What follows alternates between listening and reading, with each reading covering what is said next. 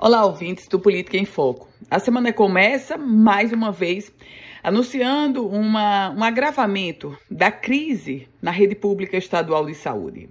A Cooperativa Médica do Rio Grande do Norte anuncia que estará paralisando as suas atividades a partir de hoje. Atividades nos serviços nas escalas de clínica médica, cirurgia vascular, cirurgia torácica e cirurgia geral no Hospital Valfredo Gugel principal unidade pública de saúde do estado Potiguar. Agora, adivinhe você qual é o motivo? Pagamento em atraso.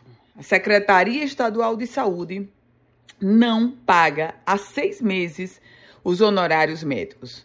Segundo a própria direção da COPMED, da Cooperativa Médica, a Secretaria Estadual de Saúde foi comunicada dessa paralisação, não fez absolutamente nenhum movimento para cessar e os médicos param, já que há seis meses não têm os seus honorários pagos pelo governo do estado.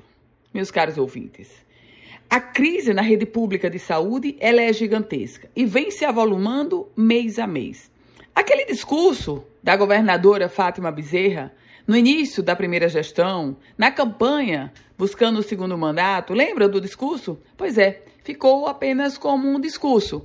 E na nossa lembrança, na dela, certamente ela já esqueceu tudo a que se propôs a fazer. E agora, mais uma paralisação, aumentando, acentuando a fila das cirurgias eletivas no estado do Potiguar, que já soma mais de 27 mil pessoas aguardando por um procedimento.